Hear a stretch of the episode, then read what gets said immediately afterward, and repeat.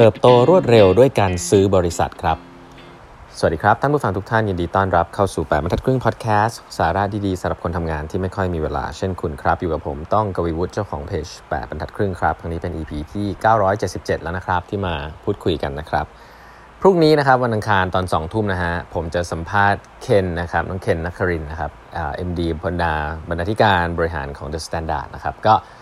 เคนสัมภาษณ์คนมาเยอะนะครับก็ครั้งนี้ก็จะผมมาสัมภาษณ์เคนในฐานะที่เคนเป็นลีดเดอร์ขององค์กรนะครับจาก Standard ก็จะมาพูดคุยในหลายๆประเด็นนะครับจริงๆแล้วอย่างที่บอกนะครับสัมภาษณ์เคนมาเป็นครั้งแรกจริงๆเคยสัมภาษณ์เคนมาแล้วหนึ่งครั้งนะครับตอนที่เริ่มต้นทำไลฟ์นะครับครั้งนี้ก็จะกลับมาเจอกันอีกสักรอบนึงน่าจะมีอะไรสนุกทีเดียวนะฮะก็ สอง ทุ่มพรุ่งนี้นะครับน่าจะมีอะไรน่าสนใจเยอะเลยนะครับมาติดตามกันได้นะครับวันนี้นะครับผมช่วงนี้ในเมืองไทยก็จะมีเรื่องของการ acquisition เกิดขึ้นกันพอสมควรเนาะในข่าวหน้าหน้าอะไรนะข่าวข่าวของเรียกจะพูดว่าข่าวหน้าหนึ่งนะฮะก็เลยแบบเออรู้สึกตัวเองโบราณกันอะไรขึ้นหน้าหนึ่งนะเด็กๆคงงงว่าอะไรคือข่าวหน้าหนึ่งนะครับก็คือเอ่อเป็นข่าวดังนะครับก็หลายท่านพอทราบอยู่แล้วเนาะข่าวที่มีแบงค์แบงค์หนึ่งนะ เอส ซี บี นะครับจะไปเข้าซื้อกิจการ ห้าสิบเอ็ดเปอร์เซ็นต์ บริษัท Bitkub เนาะคนก็พูดกันเยอะเนาะว่าเอทำทำไมนะคุ้มหรือเปล่าแพงหรือเปล่านะแล้วเอ๊ะทำไมแบงค์ต้องไปซื้อด้วยนะครับแพงหรือไม่แพงอันนี้ก็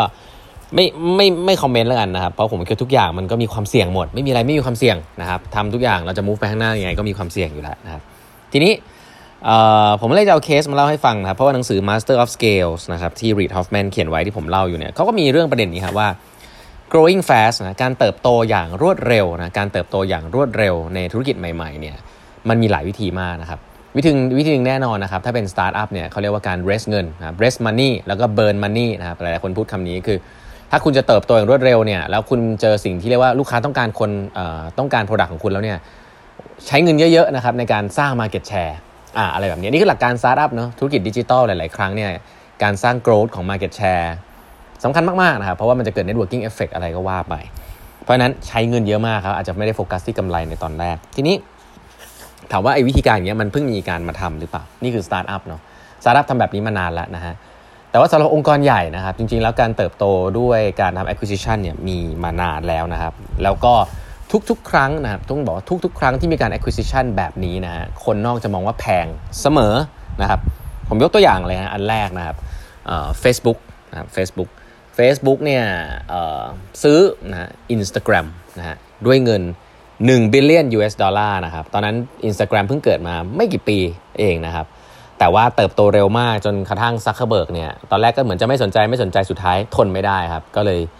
ยื่นซื้อตัดหน้า Twitter ครับแจ็คดอร์ซี่ของ Twitter ไปครับด้วย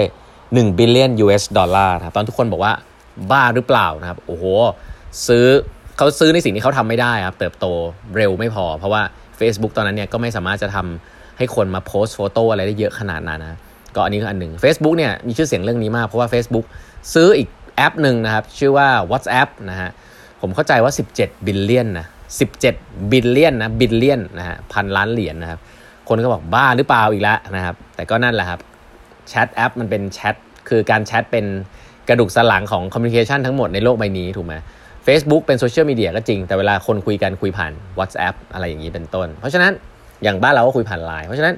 Facebook บอกฉันจะต้องแข่งเรื่องนี้ไม่งั้น WhatsApp จะเติบโตเกินไปไม่ได้นะครับแล้วก็เติบโตเกินไปจะทำให้องค์กรฉันโตไม่ทันแล้วอาจจะมีเทรดมีความเสี่ยงอื่นๆนะครับที่จะมาก้าวล่วงกันในอนาคตก็เลยซื้อครับสิบเจ็ดบิลเลียนนะครับถามว่าแพงไหมไม่รู้นะฮะแต่ว่าต้องบอกว่าตอนนี้โอ้โห WhatsApp ก็มีคนใช้มากมายทั่วโลกนะครับก็ไม่บอกแล้วกันว่าแพงไม่แพงนะครับแต่ว่ามีการกระทำแบบนี้จริงๆเขาเรียกการ acquisition นะครับเพื่อให้เกิดธุรกิจใหม่อย่างรวดเร็วนะครับถ้าคุณมีตังค์Google ไม่แพ้กันนะครับ Google เนี่ยจริงๆหลายท่านอาจจะไม่ทราบเนาะทราบแหละทราบแต่ว่าคงไม่รู้เรื่องราวเอ่อ Google เนี่ยเคยทำเอ่อเคยมีไอเดียที่จะทำวิดีโอนะครับวิดีโอออนไลน์อยู่แล้วนะให้คนมาโพสต์วิดีโอออนไลน์ชื่อว่า Google Video นะครับแต่ว่าองค์กรมันเริ่มใหญ่อะตอนนั้นมันเน้น search ไง search engine สำคัญมากวิดีโอก็ค่อยๆเริ่มทำทำแล้วก็ติดบูโรแครตภายในทัดจะทำหรือไม่ทำเสียงไม่เสียงหนุนนี่นั่นใช่ไหมองค์กรกำลังเติบโตอยู่เรื่อง search นะครับก็วิดีโอจะทำดีไหมแล้วก็มีบริษัทหนึ่งครับชื่อว่า YouTube นะครับ YouTube เนี่ยก็เติบโตเลยฮะทำมาไม่กี่ปีเท่านั้นเองนะครับ YouTube เนี่ยจริงๆเคยมีการนำเสนอให้กับเอริกชมิดนะเอริกชมิดคือ ซี อี โอ ตอนนั้นของ Google ว่าให้ซื้อในมูลค่าหกร้อยล้านเหรียญนะครับแต่เอริกชมิดบอกว่า ไม่เอานะเยกริดไม่อยากซื้อ YouTube หกร้อยละเหรียญแพงมากนะครับบอกว่าเฮ้ยบ้าหรือเปล่าองค์กรเล็กๆที่ทำโพสต์วิวเราทำเองได้นะครับแต่พอเอริกชมิดทำไปเรื่อยรู้สึกว่าเฮ้ยทำไมองค์กรนี้มันเติบโตเร็วจังมันทำอยู่อย่างเดียวไง Google Video มีเงินเยอะกว่าแต่ด้วย process ภายในเนี่ยเถียงกันไปกันมามี decision maker หลายคนมีเขาบอกมีทนายความหลายคนมี lawyer หลายคนมีอะไรทำให้มันตัดสินใจช้าแล้วก็ risk averse มากขึ้นไม่กล้าย้ายไปธุรกิจใหม่มีการเขาเรียกว่าช้าละเอางี้แล้วกันกลายว่าไปมาพบว่า YouTube นี่ชนะ Google Video ขาดลอยครับแล้วแบบที่ Google Video ไม่สามารถจะชนะได้แล้วเขาพบว่าสิ่งนี้สำคัญมากสุดท้าย Google ก็เลยต้องซื้อ YouTube นะฮะที่เงิน หนึ่งจุดหกห้าบิลเลียนนะครับเกือบสามเท่าของตอนแรกที่เขานำเสนอนะเขาบอกว่าตอนนั้นเนี่ยวันนั้นเลยนะที่ซูซานวูจิซิกเนี่ยที่เป็นคนที่เขาเรียกว่าเข้ามาซื้อไอตัวแนะนำให้ซื้อตัว YouTube เนี่ยเขาบอกเลยฮะวันนั้นที่ปิดดีลกับ Google ได้เนี่ยที่ปิดดีลให้ให้ Google มาปิดดีลกับ YouTube ได้เนี่ยวันนั้นเนี่ย founder ของของ YouTube ไปคุยกับ Yahoo วันเดียวกันเลยครับเพราะว่าถ้าวันนั้น Yahoo ได้ YouTube ไปเนี่ยไม่รู้วันนี้ Yahoo จะเป็นยังไงเนาะก็ไม่รู้บริหารดีหรือไม่ดีละแต่ว่า YouTube กลายมาเป็นของ Google ตั้งแต่วันนั้นครับแล้วหลังจากนั้น YouTube ก็เติบโตทั่วโลกครับเป็น product ที่ผมคิดว่าหลายคนจะพูดถึง Netflix บ่อยนะแต่ผมคิดว่าอ่ะเอาจริงคนดู YouTube เยอะกว่านะซึ่งก็เป็น YouTube แบบ self generate นะครับเป็นเอ่อเป็นต้นแบบเลยนะครับของ ยู ที ซี นะ user generated content นะ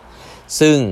ก็โด่งดังครับแล้วก็กลายมาเป็นของ Google นะเรานึกภาพ Google มี search อย่างเดียวไม่ตื่นเต้นเนาะแต่พอ Google มี YouTube เนี่ยโอ้โห engage คนได้มหาศาลเลยนะครับก็เติบโตด้วยการ acquisition ครับแล้วก็สำเร็จอ่ะเห็นไหมจ่ายแพงนะ หนึ่งจุดหกห้าบิลเลียนนะครับประมาณโอ้เกือบน่าจะเกือบห้าล้านใช่ไหมเกือบเกือบห้าล้านห้าหมื่นล้านบาทนะแต่สุดท้าย